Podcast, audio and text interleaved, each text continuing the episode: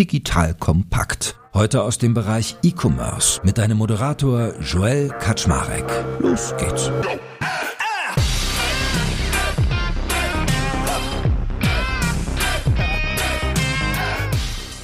Hallo Leute, mein Name ist Joel Kaczmarek. Ich bin der Geschäftsführer von Digital Compact und heute wird es historisch, hochwertig und noch einiges mehr, denn wer sich schon mal durch Berlin bewegt hat, kennt garantiert das KDW, das Kaufhaus des Westens. Und der liebe Philipp Engelmann ist heute bei mir zu Besuch. Der ist der General Manager Omnichannel Business beim KDW und weil ich diesen Titel viel zu lang und doof finde, sage ich immer, wenn mich jemand fragt, wer kommt denn heute zu dir, sage ich, der Online-Chef vom KDW. Also, das verspricht eine spannende Folge zu werden, denn wir reden darüber, wie steht das KDW eigentlich so da und ihr macht was mit Online? Echt? Wie sieht denn das aus? Was muss ich mir darunter vorstellen? Weil alle kennen das Haus, aber online ging es mir auch so, hatte ich mich noch gar nicht so stark mit auseinandergesetzt. Deshalb finde ich das aber super spannend. Wir werden natürlich darüber reden, wie man dann dieses ganze Shopping-Erlebnis, dieses Personalisierte, dieses Besondere, das Wertige, das Tolle, das Hochwertige, wie man das online abbildet. Und nach hinten raus will ich natürlich auch verstehen, wie macht eigentlich so ein edles Haus Marketing für sich, weil am Ende des Tages haben wir alle dasselbe. Online verkaufen, gutes Marketing machen, Kunden zur Reaktivierung bringen und dann schauen, was passiert. Und äh, ja, that being said, lieber Philipp, ich bin hochgradig gespannt. Schön, dass du da bist. Moin. Ja, danke dir, Joel. Ich freue mich drauf. Wie, wie wird man denn eigentlich Online-Chef vom KDW? Ja, ist eine gute Frage. Ich glaube, wenn man einfach eine digitale DNA hat, das viele Jahre schon gemacht hat, digitale Produkte bauen, digitale Geschäftsmodelle irgendwo zu entwickeln, weiterzuentwickeln, dann ist es natürlich eine super spannende Aufgabe, sowas nochmal zu machen. Also, wo gibt es heutzutage, dass man eine so große, tolle Brand wie das KDW nochmal in die digitale Welt führen kann? Und ich glaube, da gibt es aktuell wenig spannendere Sachen gerade zu machen als diesen Job, glaube ich. Das ist schon ein bisschen cool, wenn man das so irgendwie am Stammtisch erzählen kann, so, ach, was machst du so? Ah ja, ich mache das Online-Geschäft vom KDW. Oh, die sind auf einmal alle ganz nett bei dir. Und also, es, also es hilft auch, ne? Ich bin hergezogen jetzt für den Job nach Berlin und da fragen immer alle, ja, ne, musst du diesen Zettel ausfüllen, äh, so eine Offenbarung machen äh, für alles, um eine Wohnung zu bekommen. Und wenn du sagst, ja, du arbeitest beim KDW in Berlin, das hilft schon mal, sag ich, ne? Also das äh, hat auf jeden Fall auch einen positiven Effekt auf die Wohnungssuche zum Beispiel. Ja, ich habe gehört, dass dir auch jemand einen Kita-Platz vermittelt hat und dass er da auch bei den Erziehern öfters hat fallen lassen, was dein Job ist. ja, habe ich auch gehört, dass mir auch ein junger Mann hier ein bisschen geholfen hat dabei. Es sei an dieser Stelle übrigens auch angemerkt, wenn du zwischendurch das Bedürfnis verspürst, mir so 100-Euro-Gutscheine vom KDW unter der Scheibe, vor der wir sitzen, durchzuschieben. Also wir sind auch durchaus bestechlich bei Digital Compact. Nein, Spaß beiseite. Erzähl uns doch mal ein bisschen zum Status Quo vom KDW. Wie viele Mitarbeiter seid ihr? Was ist so umsatzmäßig drin? Wie viel Online-Budget verschreibt ihr euch? Vielleicht auch mal ein kleiner Ausflug. Was macht deine Rolle eigentlich? Also was ist wirklich dein Auftrag dabei? Ja, wo stehen wir aktuell? Also ich würde sagen, wir stehen nie. Wir sind in voller Fahrt unterwegs. Vielleicht kurz mal so ein bisschen Rückblick auf, wo wir herkommen. Also wir haben ja angefangen mit dem Online-Business vor anderthalb Jahren. Viele würden jetzt sagen, Mensch, ganz schön spät ich sag immer so, ja, äh, haben extra lange gewartet, um es einfach richtig gut zu machen. Und haben jetzt in den letzten anderthalb Jahren echt viel gemacht, uns weiterentwickelt, vor allem online super viel gemacht, stehen aber nach wie vor im Vergleich natürlich zu vielen anderen noch sehr weit am Anfang. Ne? Aber für das, was wir geschafft haben in den letzten anderthalb Jahren, ist, glaube ich, Wahnsinn. Ne? Aber vielleicht zum KDW zu der Frage nochmal, zu jetzt konkreten Zahlen kann ich wenig sagen, kannst ja verstehen. Aber Mitarbeiter haben wir knapp, glaube ich, zweieinhalbtausend. Also all in all mit allen eigenen Mitarbeitern, aber auch mit allen unserer Partner, die die Mitarbeiter stellen im Haus bei uns. Also ich würde ja mal schätzen, so educated guess, ich würde euch so auf Richtung halbe Milliarde Umsatz eintakten. Was ich ja spannender finde, ist eigentlich eher, darfst du sowas sagen, wie viel Budget ihr euch für online gegeben habt? Also mit wie viel kannst du arbeiten? Weil das ist ja sehr entscheidend, welche Sprünge du machen kannst. Kann ich dir jetzt nicht sagen, logischerweise, aber es ist so viel, dass ich guten Gewissens diesen Job auch angenommen habe, zu sagen, okay, das ist absolut relevant und damit kann man wirklich was reißen. Und es ist nicht einfach nur Luftnummer, es ist wirklich halt super strategische Verankerung dieses dieses Business aufzubauen und dafür sind die Mittel vorhanden, die uns, glaube ich, auch nächsten Jahre extrem helfen werden, das zu erreichen, was wir erreichen wollen. Und damit ich das einmal sauber verstanden habe, kannst du mir einmal so eure Aufhängung sagen? Also wenn ich es richtig mitgekriegt habe, bist du ja einer von vier Geschäftsführern und gibt es über dir noch jemanden drüber? Also wie habt ihr denn die Bereiche gebaut? Weil General Manager Omnichannel Business, da braucht man ja erstmal drei Atemzüge, bis man den ausgesprochen hat. wie, wie, wie bist du aufgegangen? Was entscheidest du? Was machst du? Was sieht deine Rolle vor? Genau, also Geschäftsführer bin ich nicht, logischerweise, ne? und die anderen General Manager auch keine Geschäftsführer in dem Sinne. Ist im Prinzip so, wir haben halt vier Business Units. Drei sind die Retail Stores, also das KDW hier in Berlin, das Alsterhaus in Hamburg und das Oberpollinger in München. Und ich bin sozusagen der vierte Store, der sozusagen Digital Store. Und alle vier sind eben General Manager für die jeweiligen Häuser. Und koordiniert ihr euch? Weil eigentlich möchte man ja meinen, laufen dann alle Häuser auf einem System und dann fängt ja der Ärger irgendwie schon an. Oder kocht da jeder sein eigenes Süppchen? Nee, also wir haben einen super guten Austausch. Also ich bin auch hier einmal die Woche mindestens im KDW, sitze beim Timo, unser KDW-Chef, im Vorzimmer, so mein Coworking Space. Und wir sind im super engen Austausch mit allen Sachen und auch mega aligned, was wir machen wollen. Wir unterstützen uns gegenseitig. Also mit allen digitalen Themen bin ich immer mit meinem Team dabei, die Kollegen zu unterstützen und natürlich auch die wiederum helfen uns auch mal so ein bisschen Einblick zu bekommen, wie eigentlich das Brick-and-Mortar-Geschäft funktioniert, wo ich jetzt nicht so der Experte bin, ehrlicherweise. Aber ohne, dass ich jetzt zu gemein sein will, ist es nicht ein tierischer Schmerz, wenn man drei große Häuser hat, alle namhaft, alle relevant, alle eigene Ideen und dann hat man quasi drei Manager, die alle drei eine Online-Strategie verantworten, anstatt dass man einen hat, der es für alle Häuser macht? Nee, ist ja mein Job. Ne? Mein E-Commerce ist ja eine Art Haus, ne? aber alles, was wir digital machen, das ist schon bei mir im okay. Bereich. Also das heißt, wenn es noch keine Online-Shops fürs Alsterhaus oder Oberpollinger, bislang nur für das KDW, auch wenn wir ja, sag mal, eine Group sind. Aber bei mir in dem Bereich fällt zum Beispiel auch das Thema CRM, was ja übergreifend logischerweise mhm. relevant ist. Genauso wie Performance Marketing, was ja auch für alle drei Häuser oder beziehungsweise vier Häuser dann eingesetzt wird. Und damit wir auch da mal einen klaren Blick kurz haben, ihr gehört ja zur Signa-Gruppe. Die hat ja unterschiedliche Sparten. Also die hat irgendwie was mit Immobilien, die hat was mit Retail und dann halt so diese Luxury, sage ich jetzt mal. Wie, wie, heißt die Gruppe nochmal als Ganzes? Da habt ihr doch so ein schönes Label auch für euren. Ihr seid ja sozusagen so ein bisschen Sonderpart, ne? Wir sind äh, die KDW Group. Okay, siehst du, zack.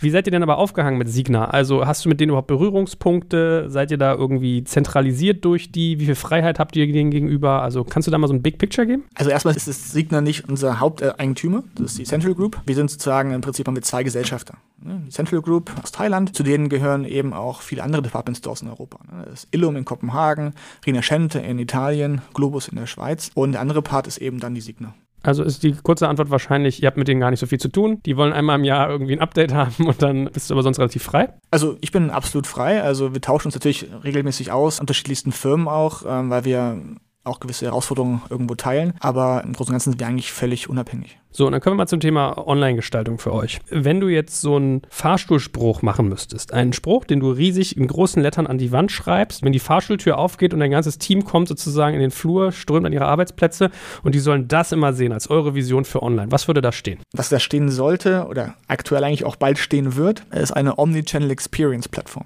klingt sicher erstmal nach einem Buzzword, ne? ich habe erstmal durchdrungen, was das heißt. So, ja, genau. Also Omnichannel ist, glaube ich, muss man auch mal ich, ein bisschen erklären. Gibt es ja auch unterschiedlichste Definitionen von. Für die eine ist Omnichannel irgendwie, das ist mal ein paar coole Displays aufstellen im Haus und dann haben wir ein Omnichannel-Konzept. Das ist natürlich ein bisschen mehr. Für uns bedeutet Omnichannel, dass wir im Prinzip, also Omni, also alle Touchpoints dem Kunden anbieten und der Kunde eben frei wählen kann. Experience, weil wir eben glauben, es geht um Erlebnisse zu kreieren. Im Haus, digital und Plattform eben, was wir eigentlich heute auch schon ehrlicherweise sind. Im Stationären auf jeden Fall sind wir auch schon eine Plattform, ein Marktplatz, wo wir im Prinzip Kunden und Brands zusammenbringen. Und das zusammengepaart ist, glaube ich, der richtige Ausdruck für unsere Vision. Muss man jetzt nicht ein Stück weit gehässig fragen, an welcher Stelle hast du schon mal ein Beispiel gesehen, wo Omnichannel funktioniert hätte? Also ich glaube, das auf jeden Fall sehr gut bei Douglas funktioniert. Die machen das sehr gut. Hunkemöller ist auch ein super Beispiel, wie das funktionieren kann. Und ich glaube, das sind so Beispiele, wo ich sage, das ist auf jeden Fall sehr, sehr spannend, wie die das gemacht haben. Also du glaubst an das Konzept, dass das funktionieren kann? Absolut, dann will ich das auch nicht machen. nee, also die Frage habe ich mir vorher auch gestellt. Ne? Also viele Fragen, die du dir jetzt auch mir stellst, habe ich mir auch gestellt. Glaube ich daran, dass das was wird und dass wir da eben langfristig erfolgreich sein können? Und da habe ich für mich beantwortet mit ja, ganz klar. Wenn es eine Möglichkeit gibt, zukünftig erfolgreich zu sein im Handel, dann ist es, glaube ich, in diesem Bereich Verzahlung online, offline und vor allem mit so einer starken Marke wie dem KDW ist das, glaube ich, ein sehr, sehr spannender Markt und auch super spannende Entwicklung, die wir zukünftig vor uns haben. Weil wenn man ehrlich ist, bei Douglas ist ja, glaube ich, auch so, dass die regelmäßig die Frage gestellt kriegen oder die Debatte haben, macht ihr Filialen zu? Ist nicht eigentlich mittlerweile das Filialengeschäft eher so euer Anker? Das Online hebt so toll ab, ihr habt euch so toll reformiert und dann hat das sozusagen das Lokale, das vor Ort immer noch so ein bisschen so der Klotz am Bein, jetzt mal despektierlich gesagt. Das ist jetzt mega respektlos den ganzen Leuten, die da arbeiten, einen tollen Job machen, so meine ich es aber nicht. Aber so von der, wenn man harte Zahlen anguckt, der Wachstumstreiber ist ja online. Deswegen frage ich mich immer, macht man da aus einer Not eine Tugend? Tugend oder verkauft es als Tugend, obwohl es eigentlich eher was Anstrengendes ist. Weißt du, wie ich meine? Ja, ja, klar. Also hängt natürlich auch sehr davon ab, wo du, in welchem Markt du unterwegs bist. Ne? Also jetzt, ähm, ich glaube, bei Douglas, die haben ja super viele Filialen. Ne? Wir haben ja keine Filialen, wir haben ja Flagship-Stores in dem Sinne. Wir haben drei mhm. Häuser. Wir bauen noch zwei weitere Häuser in Düsseldorf und in Wien. Und das heißt, dass wir auch fest daran glauben, dass es auch nicht nur online, sondern auch stationär, vor allem in diesem Department Store-Bereich wachsen wird. Welche Rolle hat denn welcher Part? Also welche Rolle spielt online und welche Aufgabe, Rolle hat das Stationäre? wir machen jetzt das seit einem Jahr, knapp anderthalb Jahren.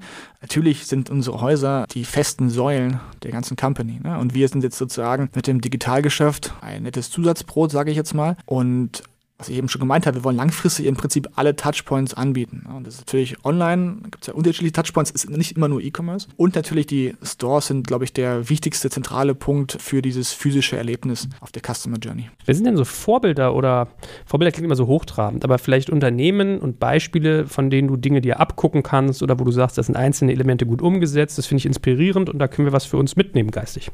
Ein gutes Beispiel finde ich jetzt, also persönlich jetzt für mich, Karls Erdbeerhof. So, wenn man überlegt, wo die herkommen, verkaufen halt Erdbeeren. Es ist irgendwie, sage ich mal, auch auf den ersten Blick her kein skalierbares Geschäft im Sinne einer Digital-Company. Ne? Aber daraus eben auch im Prinzip so eine Experience-Plattform zu bauen, sage ich jetzt mal im Sinne von, ja, Erlebnishof etc., was die Marke auflädt, habe ich gesehen, sind bei Gorillas drin zum Beispiel. Kann ich mir jetzt über Gorillas meine Erdbeeren ausbestellen. Das finde ich auch von der Marktbildung halt super spannend und auch extrem progressiv. Ja, ich will den Kollegen, werde ich demnächst, glaube ich, auch mal in den Podcast einladen. Ich habe auch äh, mir schon mal erzählen lassen, dass der sehr hands-on ist, dass der sehr schön so Sachen wegmanagt, also sehr schnell entscheidet und aber auch sehr nach vorne raus. Also ich habe mal irgendwie die Story gehört, dass die ein, ein eigenes Hörspiel produziert haben, diese Karls Erdbeerbande oder so ähnlich. Und dann haben sie halt irgendwann realisiert, ja, wir verkaufen das auf CDs in unseren Läden, aber es gibt ja gar keine CD-Player mehr in Autos. Also mhm. ist irgendwie. Und dann hat er halt kurzerhand zweimal angerufen und hat irgendwie gesagt, zack, äh, hat so für 10 Euro geschafft, dass sie jetzt noch kleine CD-Player dazu verkaufen, dass die Kinder im Auto sonst die CDs auch hören können, wenn sie es wollten. Das finde ich ganz hands-on. Und jetzt ist die Frage, habt ihr auch so eine Agilität bei euch? Also könnt ihr wie Karls auch so schnell entscheiden oder ist das irgendwie ein tierisch träger Laden?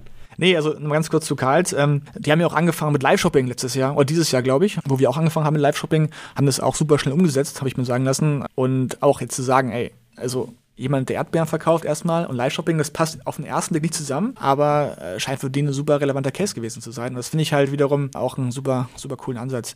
Ähm, zu uns, wahrscheinlich würden jetzt viele sagen, ja, wahrscheinlich riesenträge, so ein großer, Hätte ich so eine große Company, ne? aber das ist bei uns genau das Gegenteil. Also wir sind so schnell unterwegs, das habe ich ehrlicherweise selten erlebt. Okay. Beispiel Live-Shopping haben wir in vier Wochen gelauncht. Also von Idee bis Umsetzung mit allem drum und dran. Da sind auch Sachen inkludiert, wie zum Beispiel so Verträge prüfen, unterschreiben. Ne? Machst du nicht mal eben so, muss halt schon richtig geprüft werden. Und das war trotzdem alles geschafft in diesen vier Wochen, was ich ein gutes Beispiel finde, wie schnell und agil wir eigentlich auch wirklich unterwegs sind. Ne? Natürlich haben wir auch irgendwie unsere Legacy, ne? keine Frage. Aber jetzt haben wir ja das Glück auch irgendwo, dass wir unsere Shop-Plattform seit einem Jahr erst betreiben Entsprechend ist da die Legacy noch überschaubar und wir sind super schnell flexibel, was eben neue Ideen, Entwicklungen betrifft. Bei mir ist ja so, ich habe mir für mich so überlegt, was tun wir eigentlich mit Digital Kompakt? Und ich sage immer, wir sind so netzwerkbasierter Beschleuniger in Sachen Digitalisierung. Das heißt, ich bin gut darin, Leute zusammenzubringen, Wissen mir zu ziehen von mehreren Menschen und dann ist Digitalisierung unser Thema, wo wir Leute helfen beim Beschleunigen. So, und speaking about Network, habe ich mir mal ein paar Stimmen eingeholt, rund um dich und euer Unternehmen, äh, was die Leute so beschäftigt. Und ich spiele das mal vor, was die mir so reingegeben haben, weil die erste Stimme ist äh, der liebe Alexander Graf, kennst du bestimmt auch, von Kassenzone. Darf ich schon mal raten, dass er fragt? Sag mal. Was glaubst du, wird er sagen? Der wird sicher sagen, ähm, was wollt ihr eigentlich mit euren Häusern noch? also, das ist eine wirkliche Frage. Aus meiner Sicht ist KDW eine tolle, eigenständige Marke. Kaum ein Handelshaus hat so eine starke Marke, die für Luxus steht, Exklusivität und auch Berlin. Wenn ich jetzt auf die Webseite gehe oder auf die digitalen Kanäle dieser Marke, dann sieht das aber aus wie jeder andere 0815 Shop, relativ lieblos angemaltes Setup, wahrscheinlich irgendwie von Salesforce, kann nicht viel, sieht auch nicht total schön aus und steht für nichts. Wie und wann ist geplant, diese Marke online ein bisschen schlauer zu spielen, vielleicht auch über das Thema E-Commerce hinauszuschauen, wie man damit auf anderen Kanälen, also nicht nur der eigenen Webseite, Nachfrage erzeugt, Retention erzeugt, Aufmerksamkeit erzeugt und was ist eigentlich die langfristige E-Commerce-Strategie? So ein relativ plainer Online-Shop ist es ja hoffentlich nicht. Ich bin überrascht. Geht noch, ne?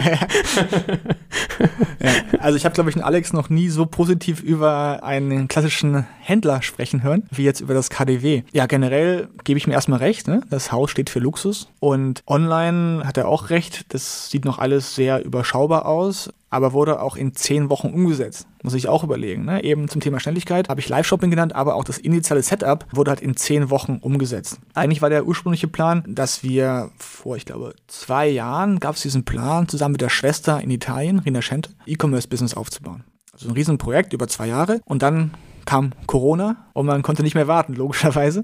Und dann wurde eben daraus ein Speedboot und in zehn Wochen gelauncht. Was auch wieder dafür spricht, wie schnell und agil man eben auch sein kann. Natürlich muss man Abstriche machen, keine Frage. Ne? Du kannst halt äh, nicht dann irgendwie eine fully fledged Plattform hinbauen mit allen tollen Features, die jeder so kennt und wo auch, sage ich mal, jeder erwarten würde, dass das irgendwie online erreichbar ist. Ne? Das heißt, wir haben wirklich ein MVP gebaut. Ne? Alle reden ja immer von MVPs, ne? aber es ist halt wirklich ein MVP gewesen. Irgendwie äh, 3000 Produkte, eine Zahlungsmethode, Fulfillment, haben bis heute super viel gemacht. Und ich weiß nicht, wann du jetzt den Alex da gesprochen hast. Gestern? Ah, okay. Wir haben aber unseren Shop relaunched. Hm. Ich hoffe, er hat das auf den alten Shop noch bezogen, weil der neue, weil der neue sieht sehr, sehr gut aus. Und der soll im Prinzip genau das abbilden, was er ja auch angesprochen hat. Jetzt nicht komplett, aber halt im ersten Schritt. Ne? Das heißt, wir sagen als Beispiel, wir haben ja im KDW Schaufenster. Und das im Prinzip auch abzubilden äh, digital. Wo wir jetzt haben, wir haben eine super neue Startseite, äh, wo wir eben diesen Content, Video-Content primär abspielen können, analog eben zu diesen Schaufenstern. Und das ist so der erste Schritt, sage ich mal, um das, diese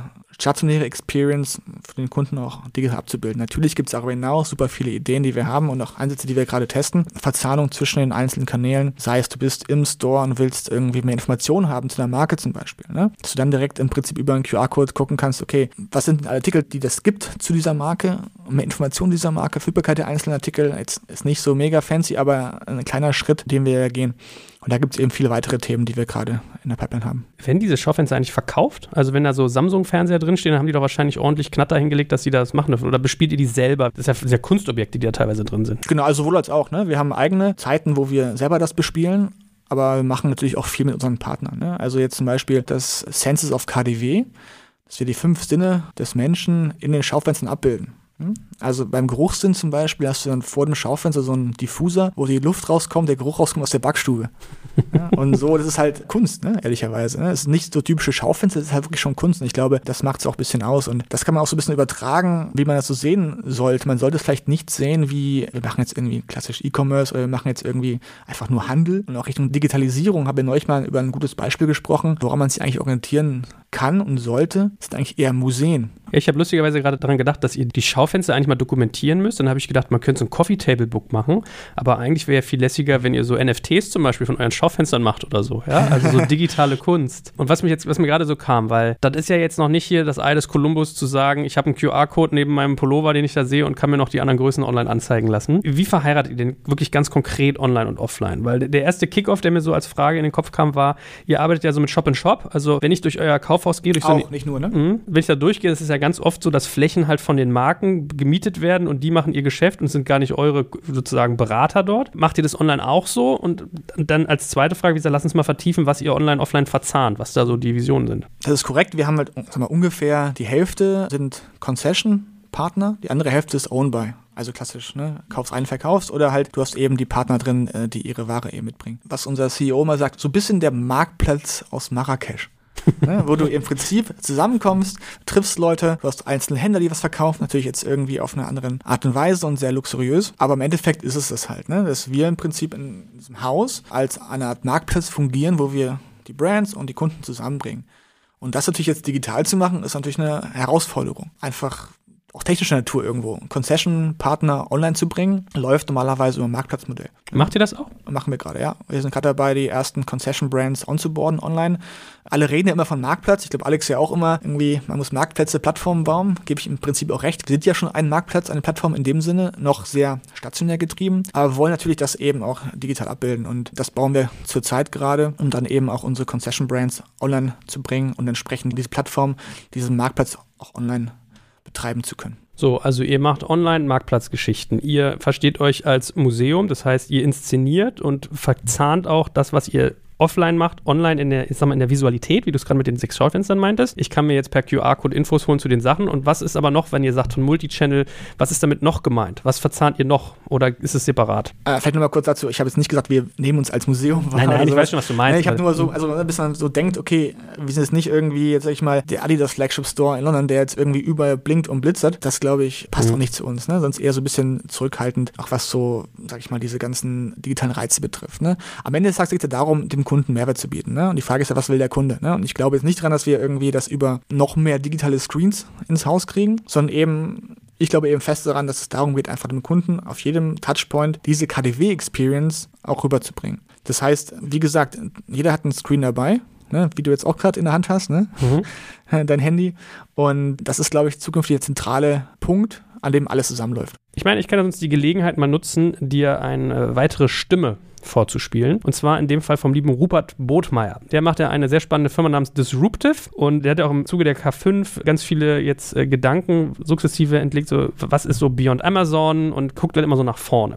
Und äh, als ich ihn auf euch angesprochen habe, kam das zurück. Hi, hier ist der Rupert von Disruptive und was mich mal äh, interessieren würde, und zwar wenn man jetzt mal den KDW mal nach fünf oder zehn Jahren nach vorne weiterdenkt, da würde mich mal brennend interessieren, was du glaubst, wo die Reise hingeht, wo die Zukunft von so einem Kaufhaus wie dem KDW liegt? Ist es irgendwie die Verquickung von heute modernen digitalen Services wie Quick Commerce? Wie lässt sich im Grunde das Kaufhausmodell um weitere Serviceeinheiten weiterdenken? Also welche Themen siehst du da? Wo glaubst du, geht da die Reise hin? Weil so wie es ist, kann es ja nicht bleiben, sondern auch das KDW wird sich weiter verändern, der Zeit anpassen müssen. Das heißt, die größten Zukunftsperspektiven für ein Kaufhaus wie ein KDW, das würde mich mal brennend interessieren, weil ja immer mehr so Richtung Entertainment Entertainment geht, immer mehr Richtung Event geht. Ist das überhaupt was für den KDW und vor allem welche beispielhaften digitalen Services würde perfekt in ein Konzept wie ein KDW dazu passen, dass man als zusätzliches Geschäft andocken kann?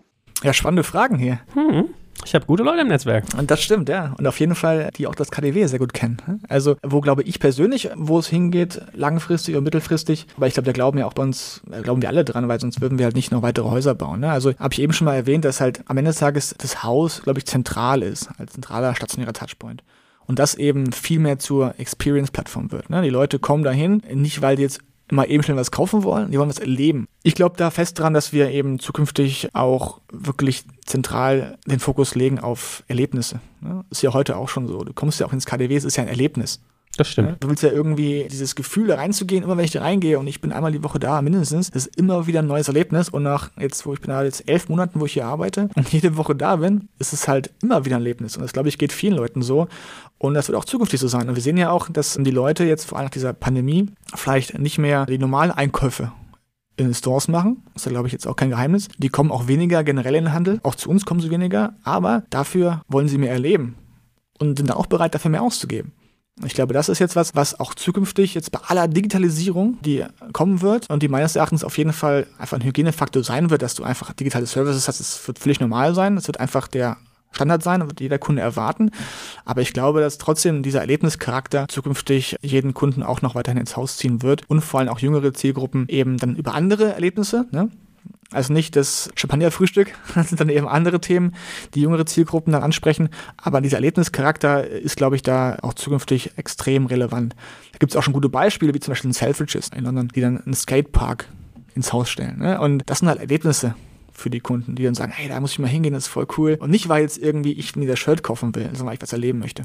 Und da glaube ich fest daran. Ich meine, man könnte ja fast so verpacken, dass euer Haus der relevanteste Marketingkanal für euren Online-Shop ist. So Absolut. Online-Präsenz. Zu 100 Prozent. Stellt sich jetzt nur die große Frage, wie lässt sich das skalieren? Weil das ist ja sehr, sehr endlich. Und dann ist die zweite Frage, wie verzahne ich das online? Also reden wir dann davon, dass du irgendwie Live-Shopping machst? Reden wir davon, dass du mit Curation Dinge tust? Also was ist so euer Gedanke, um den Erlebnisfaktor, den man offline so gut kennt und atmet, online auch zu haben? Also zum ersten Punkt, natürlich ist jetzt die Marke auch für uns online unser größtes Asset. Also wenn du einen Online-Shop launchst und keine Marke hast, ist es halt schon echt schwierig, ne? Und wir haben eben diese starke Marke. Das ist aber so Fluch und Segen zugleich. Segen, weil jeder kennt das KDW. Wenn dann plötzlich ein KDW.de Online-Shop da ist, weiß jeder, ach Mensch, ist vertrauenswürdig, kann ich was kaufen, gibt's gute Sachen, mache ich mal. Ne? Aber genauso ist es auch, du kennst das KDW, wie du auch schon du sagst, oder auch der Alex eben meinte, ist halt Luxus. Und du erwartest ja, wenn du ins Haus gehst, luxuriöse Erfahrung stationär und die erwartest du logischerweise auch online.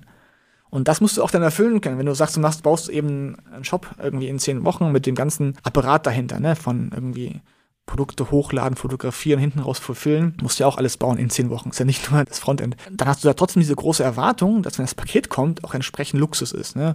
Und das ist natürlich auch eine krasse Erwartung, die du erfüllen musst, ne? wo wir, glaube ich, vor allem Anfang noch nicht so, so gut waren. Ne? Es gibt auch, auch mal dieses schöne Dreieck, was so durch Amazon geprägt wurde. Preis, Verfügbarkeit und Auswahl. Also, wie teuer sind die Dinge, die dort passieren? Wie viel habe ich zur Auswahl und wie schnell kommen sie zu mir? Seid ihr online teuer? Weil ich würde denken, wenn ich bei kdw.de ein Parfüm bestelle, ist es teurer als bei Bräuninger oder den Freunden von Douglas oder oder. Genau. Ist so, ja. Ähm, Gut. also kann ich ja nachgucken, ne? Das ist ja jetzt keine, das ist ja kein Geheimnis. Ähm, weil wir haben Preisparität. Ne? Wir haben gesagt, wir wollen jetzt nicht im Prinzip online ein separates Business aufbauen, das am Ende des Tages gleich gegen die Häuser läuft. Und wenn du jetzt im KDW stehst und sagst, jetzt hier kaufe ich mir lieber online mal eben, wäre halt auch jetzt für die Häuser nicht unbedingt hilfreich. Wir haben gesagt, wir wollen im Prinzip den gleichen Preis überall haben. Stationär wie auch online. Und das ist auch so geplant. Natürlich gibt es immer wieder Ausnahmen, keine Frage, ne? aber heißt auch, wir sind nach wie vor einfach irgendwo teurer. Ne? Das ist eine Herausforderung, auch in der Kommunikation. Ich glaube, stationär kannst du gut erklären. Warum sollst du eben jetzt ein paar Euro mehr zahlen für ein Parfüm als bei Douglas um die Ecke, ne? weil du eben da diese Experience hast, ne? die Beratung, die Experience, die du eben woanders nicht so hast. Online wird es halt umso schwerer, das eben zu verargumentieren. Ist eine Herausforderung, die wir aber versuchen zu lösen. Sei es dann zum Beispiel durch vielleicht doch eine vielleicht Loslösung der Preise von einem stationären Geschäft müssen wir jetzt mal prüfen, wie wir das am besten umsetzen können. Aber natürlich ist es schwierig, online zu argumentieren. Ne? Sag ich, wenn du im, im KDW bist, dann überlegst du dreimal, ob du mal rüberläufst, zwei Straßen weiter, um das Parfüm da zu kaufen, fünf Euro weniger. Online sind es halt zwei Klicks. Aber dann lerne ich jetzt eigentlich, dass du gerade auf einem Thema sitzt, wo man in zehn Wochen was zusammengebaut hat, wo ihr noch keine Antwort habt, warum ihr teurer seid und ihr müsst jetzt irgendwie gucken, wie ihr Events online abgebildet kriegt oder Experience. Was hast du denn da als Argument auf deiner Seite bisher? Das ist noch ein bisschen nackig um die Beine, oder? auf den ersten Blick, logischerweise, gebe ich dir erstmal recht, aber Preis ist jetzt auch nicht unser USP, dass wir sagen, wir wollen über einen Preis irgendwas gewinnen. Ne? Es ist stationär logischerweise diese Erfahrung, diese Experience, die wir da, äh, glaube ich, ganz klar haben und die sonst auch kein anderer hat, würde ich mal jetzt behaupten, auch in Deutschland nicht. Und natürlich müssen wir uns überlegen, wie wir das zukünftig machen. Und ich glaube eben fest daran, dass wir eine, Verzahnung schaffen zwischen digital und stationär, dann eben diesen Mehrwert schaffen können. Beispiel, ne? Wir hatten ja Click and Meet einführen müssen, Anfang des Jahres, nach dem Lockdown, haben festgestellt, natürlich kommen viel weniger Kunden zu uns, weil die eben Termin buchen müssen. Aber trotzdem haben viele Menschen gelernt dadurch, Termine zu buchen. Und jetzt haben wir eben gerade was am Testen, wo wir sagen, ja, du kannst einfach jetzt dieses Thema Personal oder Private Shopping allen zugänglich machen. Du kannst dir halt eben mal kurz einen Termin buchen bei einem Verkäufer, um dich da beraten zu lassen. Jetzt nicht, musst dafür reingehen in den Store und es dort kaufen oder dich beraten lassen, aber es eröffnet eben auch ganz neue Möglichkeiten, mit dem Kunden viel enger in Austausch zu kommen, als es eben war vorher. Also hat vielleicht auch fast so ein bisschen so ein Outfittery-Touch, sage ich mal. Jemand stellt dir schon auch Sachen vielleicht vorweg zusammen, du hast einen persönlichen Ansprechpartner, ich werde mehr gebunden, weil ansonsten hätte ich jetzt, also skalierbar klingt das nicht, to be fair. Jetzt Outfittery, ich meine, ist nochmal ein bisschen, glaube ich, anderes Thema. Wäre bei uns zum Beispiel ein Service. Wir haben ja Personal Shopping bei uns als Service, den wir anbieten, wo genau das passiert. Ne? Für unsere Kunden, äh, vor allem primär unsere Top-Kunden, bieten wir eben an, dass wir mit uns, unseren Personal Shoppern zusammen die Outfits zusammenstellen, die beraten in allen möglichen Bereichen. Das ist nicht nur Outfits, das ist alle möglichen Sachen. Das ist ja auch genauso ist bei Home Living zum Beispiel. Wenn jemand sagt, ich möchte mich irgendwie nur einrichten, können wir uns auch dafür beraten. Das ist auf jeden Fall ein Teil unserer Services. Und es kostet nichts on top? Nee, Okay. Du hast eben was Interessantes gesagt, als du so vom Sektfrühstück geredet hast, weil wenn ich ans KDW denke, dann habe ich oft hier die fünfte Etage, ist es, ne? Champagnerfrühstück. Ne? Champagnerfrühstück, Entschuldigung. Äh, meine, was, was fällt mir ein? Ähm, weil ich habe dann oft auch so dieses Bild, den Food Court nenne ich ihn jetzt mal ein bisschen frech, wo du dann so Haarspray, geschwängerte Luft hast, die feinen Damen, äh, wie heben sich die Champagnergläschen, die feinen Herren, die gleich danach auf den Golfplatz gehen, die äh, geben sich da die Garnelen. Jetzt ist es ja so, du willst ja nicht nur alte, in Anführungsstrichen, auch wenn es jetzt wieder ein bisschen äh, diskriminierend ist, alte, wohlhabende Klientel haben, sondern du musst ja auch eine junge haben. Also du willst ja auch junge, neue Generationen abhaben. Und deswegen, mir ist ja auch wichtig, wenn ich in meinem Netzwerk mich umgucke, habe ich auch mal eine junge Stimme mir eingefangen. Und zwar in dem Fall von dem lieben Jonas Baum. Der ist äh, Gründer mit einem Startup, was sich so im Sportbereich bewegt. Und der hatte zu dir folgende Frage. Hallo Joel, hallo Philipp, mein Name ist Jonas Baum, ich bin Gründer und Geschäftsführer von Matchbase. Ich lebe selber in Berlin, gehe deswegen gerade so auch um die Weihnachtszeit immer mal wieder gerne ins KDW, dann allerdings am ehesten in die Abteilung oben für Essen und Nahrungsmittel. Meine Frage, gerade wenn ich vor Ort bin, die sich mir immer wieder stellt, ist, wie ihr langfristig, gerade auch in der jungen Generation, insbesondere auch im Luxussegment, gegen so Wettbewerber wie Farfetch, Net-a-Porter, MyTheresa ankommen wollt. Vielleicht insbesondere durch eine digitale Anreicherung des Vororterlebnisses oder aber auch durch andere Kanäle. Das würde mich sehr interessieren und vielen Dank euch. Ich würde es vielleicht mal zuspitzen. Ich höre bei ihm raus, ich bin junge Zielgruppe, ich gehe gar nicht mehr in Läden, ich kaufe online ein und habe dann dieses und jenes Angebot schon da. Was antwortest du dem? Also, Er kommt ja wohl ins KDW, ne? ja, nur, zum, nur zum Essen. Aber wir scheinen ja schon zu erreichen. Sonst würde er, glaube ich, nicht bei uns an die Sechste kommen. Ich meine, natürlich ist halt aktuell unsere Zielgruppe im Durchschnitt so Ende 40, meistens Berliner.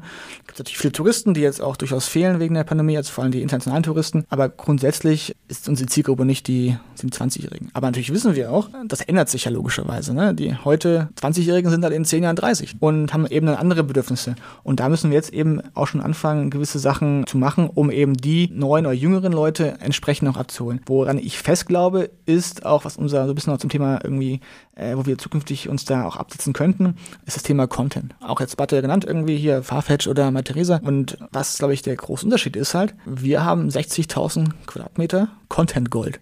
Okay, du findest den Laden, betrachtest du als Content, okay. Content Gold, ne? Also, ähm, das ist auch unser Warehouse. Das ist wahrscheinlich das teuerste Warehouse der Welt. Aber alle Sachen, die wir dort haben, verschicken wir eben aus dem KDW heraus. Das heißt, äh, wenn du zum Beispiel Content kreieren willst jetzt, äh, vor allem eben für die jüngere Zielgruppe, für den relevanten Content dort, hast du halt alles, was du brauchst in diesem Haus. Beispielsweise, ne, also wenn du jetzt sagst, du hast irgendwie einen klassischen E-Commerce-Player, hast du halt ein Warehouse, weil es auch irgendwie automatisiert in irgendwelchen Stangen verortet ist, wie auch immer. Und bei uns ist es halt so, es hängt wirklich dort für den Kunden und du kannst hingehen, es anfassen. Und das ist im Prinzip, was wir aktuell versuchen auch abzubilden, dass wir eben genau dieses Erlebnis auch versuchen online zu bringen. Wir wollen jetzt gerade einen Test machen mit einer kleineren Abteilung, dass wir eben die Verkäufer oder auch die Einkäufer haben, die zu jedem einzelnen Produkt eine Story erzählen können. Habt ihr einen TikTok-Kanal? KDW TikTok? Nee. Instagram? Ja. Aber das wäre doch eigentlich the way to go, oder? Also eigentlich müsstet ihr doch eine junge, schlaue Verkäuferklientel euch ranziehen, die Produkte schön digital inszenieren kann und erklären vielleicht noch. Genau, genau. Das haben wir jetzt mal als Test angefangen oder wollen das mal testen demnächst, dass wir eben, wie du sagst schon, diesen Content wirklich nutzen was du ja auch eben gesagt hast, du hast einen irgendwie im Handel diesen Beratungseffekt, ne, den persönlichen Austausch ja, und es ist eben nicht nur dieses klassische reine E-Commerce, was du abbildest, wie es eben bei jedem irgendwo gleich aussieht. Dass du eben dann hast, als Beispiel auf jeder PDP hast du eben nochmal ein Video von einem Einkäufer oder Verkäufer, der dieses Produkt ganz konkret erklären kann und dir auch die Mehrwerte erzählen kann, die dahinter stehen. Das ist denn eine PDP? Product Detail Page. Okay. Oh, Mann, ja. Da fand ich auch als gutes Beispiel übrigens Thomann, hm. die ja auch ein, super speziell sind und die ja auch extrem gute Beratung haben in ihrem Bereich. Und ich glaube, da haben sie auch geschafft, sich abzusetzen von anderen großen Playern. Das wäre so mein nächster Themenkomplex mit dir gewesen. Da haben wir ja schon ein bisschen was gestriffen. Personalisierung bzw. personalisierter Service. Also wir hatten ja jetzt eben schon das Personal Shopping, was du erwähnt hast, aber ihr habt ja Expertise, der, also man kann mal sagen, ist, ist Luxus jetzt eine Expertise? Ich glaube aber schon. Also ihr habt einerseits eine Expertise, ein Gefühl zu kreieren und andererseits eine Qualität. Also man kann ja sagen, äh, ich muss einen Kaschmir-Pullover anders verstehen als einen aus Merino-Wolle, jetzt mal flapsig gesagt. Ja? Wie ist denn euer Plan, diesen Personalisierungsgedanken und auch diese menschliche Nähe online zu bringen? Was sind da so eure Konzepte? Konzepte für? Also Ideen gibt es viele. Eine Idee ist aktuell, dass wir eben sagen, du kannst theoretisch, wenn du eben auf dieser besagten PDP bist, hast eine Frage zu dem Produkt, ne? äh, wäre es im klassischen E-Commerce so, rufe ich halt an beim Customer Care. Ne? Wenn irgendwo jemand sitzt in einem Büro, wahrscheinlich das gleiche Bild vor Augen hat und dir erzählt, ach Mensch, ja, ist so und so. Und was wir halt eben anbieten können, ist halt, du rufst an, per zum Beispiel Video-Call und bist dann eher mit der Verkäufer verbunden, der in dieser Abteilung steht und dir das Produkt in live zeigen kann. Meine Hypothese wäre, dass das bei dir so leidlich gut ankommt im Hause und dass irgendwie die Produkterfahrung A nicht skalierbar ist und B, ich würde denken, die haben den Kopf mit ganz anderen Sachen voll. Bin ich da gemein? Äh. Ja, bin ich. Ja, bist du.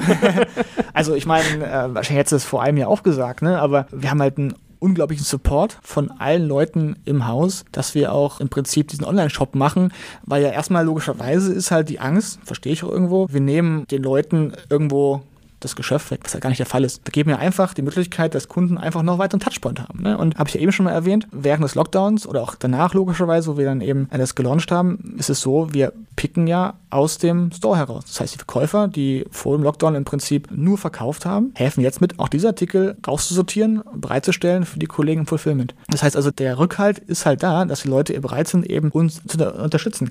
Und natürlich sagst du jetzt, ja, man kann es nicht jedem beibringen, ja, völlig klar, ne? Aber ähm, es gibt halt super viele Leute bei uns im Haus, die da mega Bock drauf haben. Aber wie ineffizient ist denn bitte Picking im KDW? Wirst du doch irre. Das kannst du auch als Warehouse irgendwo machen und trotzdem eine schöne Erfahrung beim Kunden machen. Das musst du doch nicht bei dir machen. Aktuell schon. Ja. Wir haben zwar ein separates Warehouse, so ein Zentrallager, wo wir eben die einzelnen Stores auch beliefern, was natürlich einfach der Grund ist, wir sind halt vom Konzept nicht aufgestellt wie eine E-Commerce-Bude. Mhm. Wo du sagst, du hast irgendwie überschaubares Sortiment, oder sag ich mal im Fashion-Bereich zum Beispiel, hast aber eine starke Tiefe. Wir kaufen halt ein für halt ein Warenhaus, für ein Department Store. Das eben heißt, du hast viele Marken und dann hast du eben pro Größenvariante 1, 2, 3. Wenn du sagst, du hast das im Prinzip für online und für offline, dann müsstest du sagen, okay, ich lege jetzt mal zwei Teile ins Warehouse und einen Teil lasse ich auf der Fläche. Und das ist halt. Äh, Wenn du so anfängst zu denken, das ist ja der Tod. Genau, genau. Das ist ja der Tod. Aber das funktioniert doch nicht. Du musst doch online ganz anders kuratieren und viel breiter. Ja, klar, genau. Und du brauchst viel mehr Verfügbarkeit. Und wenn du dann noch on top legst, dass diese Picking-Prozesse in so einem Warenkaufhaus der Tod sind, also die läuft dann von links nach rechts, nach vorne, nach hinten, die Person, und dann nach hinten und verpackt sie. Also das ist was Temporäres, höre ich da jetzt eher ja, raus. Ja, logisch, klar, logisch. Ne? nee, wir bauen ja auch dann im Prinzip übernächstes Jahr ein eigenes DC, wo wir eben dann auch wirklich dediziert für E-Commerce eingekauft haben. Ne? Nur kurz zur Historie. Ich meine, ist ja so, wir sind seit einem Jahr live. Ich fasse dich heute ein bisschen streng an, willst du mir sagen? nee, ist ja, ist ja völlig okay. Nur halt, ne, also wir sind seit einem Jahr live und du kaufst ja im Fashion-Bereich immer ungefähr ein Jahr vorher ein. Mhm. Und dann musst du natürlich absehen, was in einem Jahr ist. Und wenn du noch kein E-Commerce hast, dann kaufst du auch noch nicht ein für E-Commerce. Und so hast du natürlich gar nicht die Tiefe, die du jetzt bräuchtest. Ne? Das ist natürlich in den nächsten Saisons anders, ne? aber es dauert eben ein bisschen. Und es ist nicht von heute auf morgen da und äh, du kannst jetzt einfach alles aus sonst woher im hochmodernen Center fulfillen. Natürlich haben, ist es nicht so effizient, wie es im Warehouse ist, ne?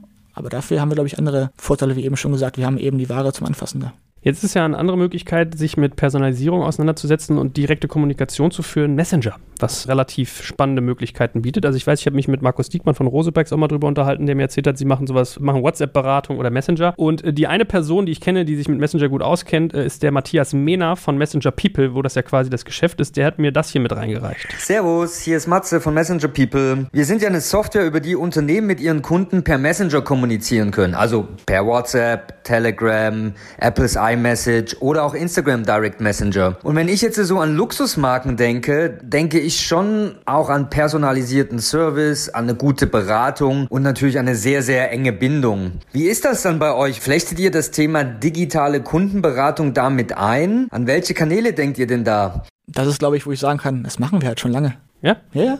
Also genau sowas. Es ist nichts Neues, was sagen, oh, wir sind jetzt morgen die Ersten, die das machen. Das ist vor allem Luxussegment genau das, was schon seit vielen Jahren äh, Usus ist. Aber auch auf diesem technischen Level, dass ihr das sozusagen per Messenger macht, per irgendwie mit Customer Service Agents und so weiter? Also mit unserem Expertenteam dafür logischerweise. Jetzt nicht mit, sage ich mal, einer hochtechnologischen Lösung dahinter, aber auf dem normalen Level, was super funktioniert, machen wir das seit Jahren, machen auch viele andere. Also alle einzelnen Stores machen das auch. Das ist im Luxusbereich gang und gäbe. Na gut, ich hätte gehofft, da kann ich dich mal hier aus der Reserve locken. Aber was ich dir eben von dem Markus Siegmann erzählt hatte, was ich meinte hier mit Verkaufen über Instagram Live oder Beratung über WhatsApp, setzt ihr das auch schon um? Ja, oder ist das auf der mhm. Macht ihr schon, ja? Ja, ja. Also wir waren letztes Jahr, nee, letztes Jahr, sorry, dieses Jahr, Anfang des Jahres einer der ersten, die jetzt angefangen haben, Live-Shopping zu machen, was super spannend war für uns. Wie gesagt, ne, wir haben diese coole Location im KDW, in allen Bereichen, vom Beauty über Fashion und sowas. Da haben wir Live-Shoppings gemacht, was dann wirklich angefangen hat, diese Experience, die du kennst von so einem Counter, auch dann wirklich ins Digital zu übertragen. Wir hatten dann ein super Live-Shopping mit der Leila von Lala Berlin zum Beispiel. Die Designerin hat sich sozusagen hingestellt, zusammen mit der Rabea Schief als Moderatorin und Models und haben die aktuelle Kollektion richtig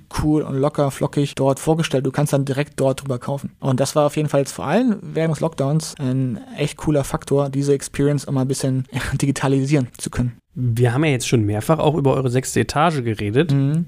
Digitalisiert ihr das auch mal, witzig gefragt? Also könntet ihr euch vorstellen, dass ihr sagt, ihr nehmt euch jetzt einen Lieferservice und dann gibt es bei euch irgendwie eine Art schickes Menü aus dem KDW sozusagen geschickt? Was ja immer viele nicht wissen, wir machen ja super viele Dinge schon. Wir sind nicht angebunden an Gorillas oder Lieferando oder sowas, ne? Aber natürlich kannst du bei uns anrufen und dir das Essen nach Hause bestellen kannst du auch ein Catering bestellen übrigens. Ach, guck. Ja. Ach, kannst guck. KDW Catering kannst du bestellen von, ich glaube, ab vier Personen bis 4000 Personen kannst du dir hier alles bestellen bei uns mit eigenem Koch, allem drum und dran, um diese auch sechste Etage zu dir nach Hause zu bringen. Das ist alles heute schon möglich. Ich bin ja eigentlich mittlerweile vegan geworden, aber dann werde ich mir wohl hier mal mein Mousse Schokolade, was ich vor Ort immer nicht gekriegt habe, weil gebaut wird, werde ich mir dann mal online bei euch hier und nach ins Büro ordern. Also noch kannst du nicht bei uns online bestellen, weil was ich mal versuche zu erwähnen, was ja auch viele gar nicht so auf dem Schirm haben, ist, wenn jetzt irgendwie die Kollegen reden über Farfetch, My Theresa oder andere Firmen oder Thomann oder sowas, ne, die sind ja alles, haben eine Kategorie. Ne? Fashion oder Musikinstrumente oder Bikes, Rose Bikes. Ne? Wir haben halt Fashion, Beauty, Home and Living, Food. Das sind halt vier verschiedene Kategorien. Elektronik doch auch noch, oder? Ja, auch noch so. Das will man unter Home Living so ein bisschen verordnen. Mhm. Aber natürlich noch viel granularer runtergebrochen. Ne? Und das sind unglaublich komplexe Sachen, die du machen musst, um die online zu bringen. Ne? Allein schon jetzt, wir haben gerade Toys gelauncht. Ne? Spielzeug für Kinder. Denkst du so, ja Mensch, mache ich halt ein Foto, schreibe Text dazu und dann mache ich es online. Denkst du, ist aber nicht so. Gibt es ganz, ganz konkrete rechtliche Vorgaben, welche Worte du wann wie einsetzen musst, damit es auch rechtlich sauber ist. Ne? Und das ist super komplex. Glaubt man nicht, ist aber so. Dann hin zu Technologie. Ne? Alle Sachen, die so ein bisschen smart sind, musst du jetzt ja nach der neuesten Gesetzgebung im Prinzip nachher auch updaten können. Musst du auch irgendwo anbieten. Ne? Bei Food hast du ganzen Allergene und so Geschichten. Lieferkette. Das sind alles Themen, die es halt super komplex machen, eben alle unterschiedlichen Kategorien auch entsprechend hochwertig auch online verkaufen zu können. Ich würde eher bei Fashion kotzen an eurer Stelle. Das stelle ich mir viel schwerer vor, ehrlich gesagt. Echt? Ja. Die ganzen, oh, welche Größe, wie passen die? Dann kriegst du Retouren, das ist aber schon aus dem Segment rausgelaufen. Dann hast du die da liegen. Ihr habt jetzt wahrscheinlich auch keinen Abverkauf, oder? So wie Zalando hier sein, äh, wie heißt das? Lounge? Dankeschön. Habt ihr wahrscheinlich nicht, oder? Wir haben Deswegen- Outlet im KDW, wo wir eben Ah. noch Altware verkaufen können. Hm. Na gut, anyway, letzter Themenkomplex für mich wäre noch Marketing. Also ich frage mich, was ihr da eigentlich so tut. Ich meine, wie gesagt, euer Haus ist das große Marketingobjekt schlechthin, aber was tut ihr sonst auf welchen Kanälen, um euch bekannter zu machen? Online jetzt gesehen, also euren Online-Shop. unterscheiden. Also jetzt Online-Shop meinst du jetzt oder meinst du das Haus? Oder wie? Also Ist es, ich meine, trennt ihr das? Wenn ich sage, welches Online-Marketing macht ihr, macht ihr dann Online-Marketing für den Online-Shop oder fürs Haus oder für beides? als Also- Performance-Marketing bei irgendwie Google Shopping zum Beispiel machen wir für Online, fürs Haus wird es da glaube ich ein bisschen schwieriger. Hm, ja, klar. Ne? Also Performance getrieben, logischerweise primär für Online-Shop. Ne? Paid Social auch ein wichtiger Kanal für uns, um da im Prinzip auch viele Neukunden zu akquirieren, die bekannt zu machen, dass wir auch einen Online-Shop haben, weil was ich auch gemerkt habe, ist jetzt auch hier in Berlin, wie du auch schon vorhin gesagt hast, kdw.de als Online-Shop kennt halt kaum einer bislang. Und das ist halt, glaube ich, noch eine Aufgabe, die wir lösen müssen, dass wir eben sagen, hey, du kannst jetzt auch online einkaufen beim KDW. Ähm, was machen wir noch alles? Also wie gesagt, wir haben die ganz klassischen Kanäle einfach alle. Äh, Live-Shopping ist für uns eben nicht nur ein Sales-Kanal, auch ein Marketing-Kanal irgendwo zu sagen, hey, wir können uns da cool präsentieren mit starken Markenpartnern zusammen. Ansonsten eben Events. Ne? War ja wegen Corona leider alles ein bisschen schwierig, ist nach wie vor super schwierig, aber jetzt, wo es wieder geht, machen wir auch super viele Events, um diese Erfahrung, auch diese KDW-Experience, die auch dann sehr exklusiv ist in diesen Events, dann auch dort wieder zum Leben zu erwecken. Ne? Ich meine, ich kann dir nur sagen, du merkst ja an den Statements, die hier so reingegeben werden, es gibt so Podcasts mit hochwertiger Zielgruppe. Also vielleicht solltet ihr auch mal drüber nachdenken, einen Podcast zu sponsern. Just saying, wo wir nochmal zurückkommen auf die KW-Gutscheine. Ja, alles, also ich bin da jetzt erstmal offen für alles. Aber ich meine, Spaß beiseite, eigentlich müsstet ihr doch dann euren Shop ein bisschen auch bekannter machen. Also müsstest du doch eigentlich mal hier Ströer und wie sie alle heißen, einmal hoch und runter und Busse und so. Haben wir auch schon gemacht. Aber da machen wir eben die Kommunikation für alles dann. Ne? Wir machen dann eine Out-of-Home-Kampagne, aber eben nicht nur, hey, online, sondern eben auch halt New Season zum Beispiel, online, aber auch logischerweise stationär. Aber das ist doch eigentlich, müsstest, müsstest du doch das Ziel haben, das nicht zu machen. Dass du eigentlich eher sagst, hier guck mal, uns gibt es auch online, weil Season sehe ich ja immer. Also KDW-Werbung ist ja präsent, ist ja klar, dass man bei euch jetzt hier, oh, Winter kommt oder Sommer kommt. Aber dass ihr sozusagen eine Online-Entität seid. Ich hätte auf sowas optimiert oder denke ich da zu limitiert? Nee, aber du willst ja jetzt auch sagen, du willst ja nicht den E-Commerce-Shop primär erstmal als eigene Company irgendwo präsentieren. Du willst ja als Teil des Ganzen irgendwo darstellen. Und da haben wir uns eben entschlossen, das eben immer ganzheitlich zu kommunizieren und nicht separat. Außer eben logischerweise jetzt bei Performance-Marketing macht es ja weniger Sinn, irgendwie auf stationäre Punkte abzuzielen. Ne? Das ist, glaube ich, schon relativ logisch. Ich meine, das andere Thema, wo wir da hinkommen, wäre für mich so Loyalty. Und wenn ich vorhin schon Rosebikes zitiere, dann darf ja eigentlich Markus Diekmann, der CEO dieses Ladens, auch nicht fehlen. Moin Moin, Grüße an alle. Tolle Podcast-Folge heute mit KDW und ich bin ein riesen KDW-Fan. Dienstag kaufe ich wieder alles bei euch leer und darum auch direkt schon mal eine Frage. Wie bindet ihr mich in Zukunft auch online? Ich bin super gespannt und freue mich total darauf und ihr wisst, es kommt immer auf die richtige Work-Right-Balance an, right on. Die Frage jetzt nicht ganz verstanden, die war jetzt Wie du ihn bindest zukünftig, Leute wie ihn. Also wie sieht Loyalty aus? auch wieder hier ein gutes Beispiel. Ne? Er kennt KDW, geht gerne dahin. Also finde ich immer wieder spannend, dass die Leute sehr, sehr positiven Eindruck haben vom KDW. Ne? Genau, Loyalty-Programm, also wir haben ja unser klassisches Kundenkartenprogramm, habe ich eben vorhin schon mal erwähnt. Da versuchen wir logischerweise unsere Kunden jetzt primär nach wie vor stationär zu reaktivieren. Ne? Haben verschiedenste Stufen, Ab gewissen Levels wirst du ein sogenannter Royal, also ein Top-Kunde mit exklusiven Einladungen für besondere Events, beziehungsweise hast du dann einfach diese Vorzüge als Top-Kunde, wie zum Beispiel im Personal Shopping zum Beispiel. Ne? Jetzt ist der Frage, ist der Markus ein Royal? I don't know.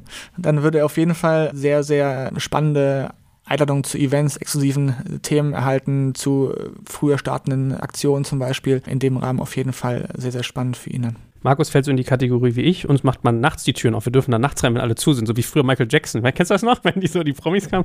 Nein, Spaß beiseite. Aber verstehe schon, was du meinst, dass ihr quasi clustert in unterschiedlichen Gruppen. Aber Genau, also ist natürlich immer sehr individuell, jetzt nicht irgendwie one size fits all, aber halt äh, in dem Rahmen jetzt, ich weiß nicht bei uns in welchem Status er sich befindet, ne? aber natürlich hast du eben bei den Top-Kunden dann entsprechende Benefits, die auch extrem spannend sind. Ne? Und auch viele Sachen jetzt, die auch andere oder leider noch nicht so viele Leute wissen, du kannst eben, was du gerade sagst, ne? nachts Türen auf, du kannst nachts bei uns im KDW essen. Ah, echt? Ja. Und ich mache nur Späßchen hier, guck mal. Wir haben eine Abendöffnung im sechsten Etage, kannst du von außen hochfahren und kannst abends bis nachts um zwölf in verschiedenen Restaurants essen mit Blick in das geschlossene KDW. Machen das viele Leute? Ja, das ist echt cool. Also wenn du mal hingehst, Freitagabend so, auch mit DJ, allem drum und dran, ist dann echt eine richtig coole Stimmung mit Blick ins KDW, Blick über die Stadt Berlin. Kann ich dir mal empfehlen, das zu machen. Ist eine super, super coole Sache. Lustig. Ich meine, wie ist denn sonst mit CRM? Also, das hast du ja vorhin noch mal so angeschnitten, dass du das managst für alle eure Häuser. Verzahnt ihr dann euer Loyalty-Programm mit CRM oder sind es getrennte Welten? Also quasi die Reaktivierung von Online-Kunden, darum geht es ja ein Stück weit. Also nach wie vor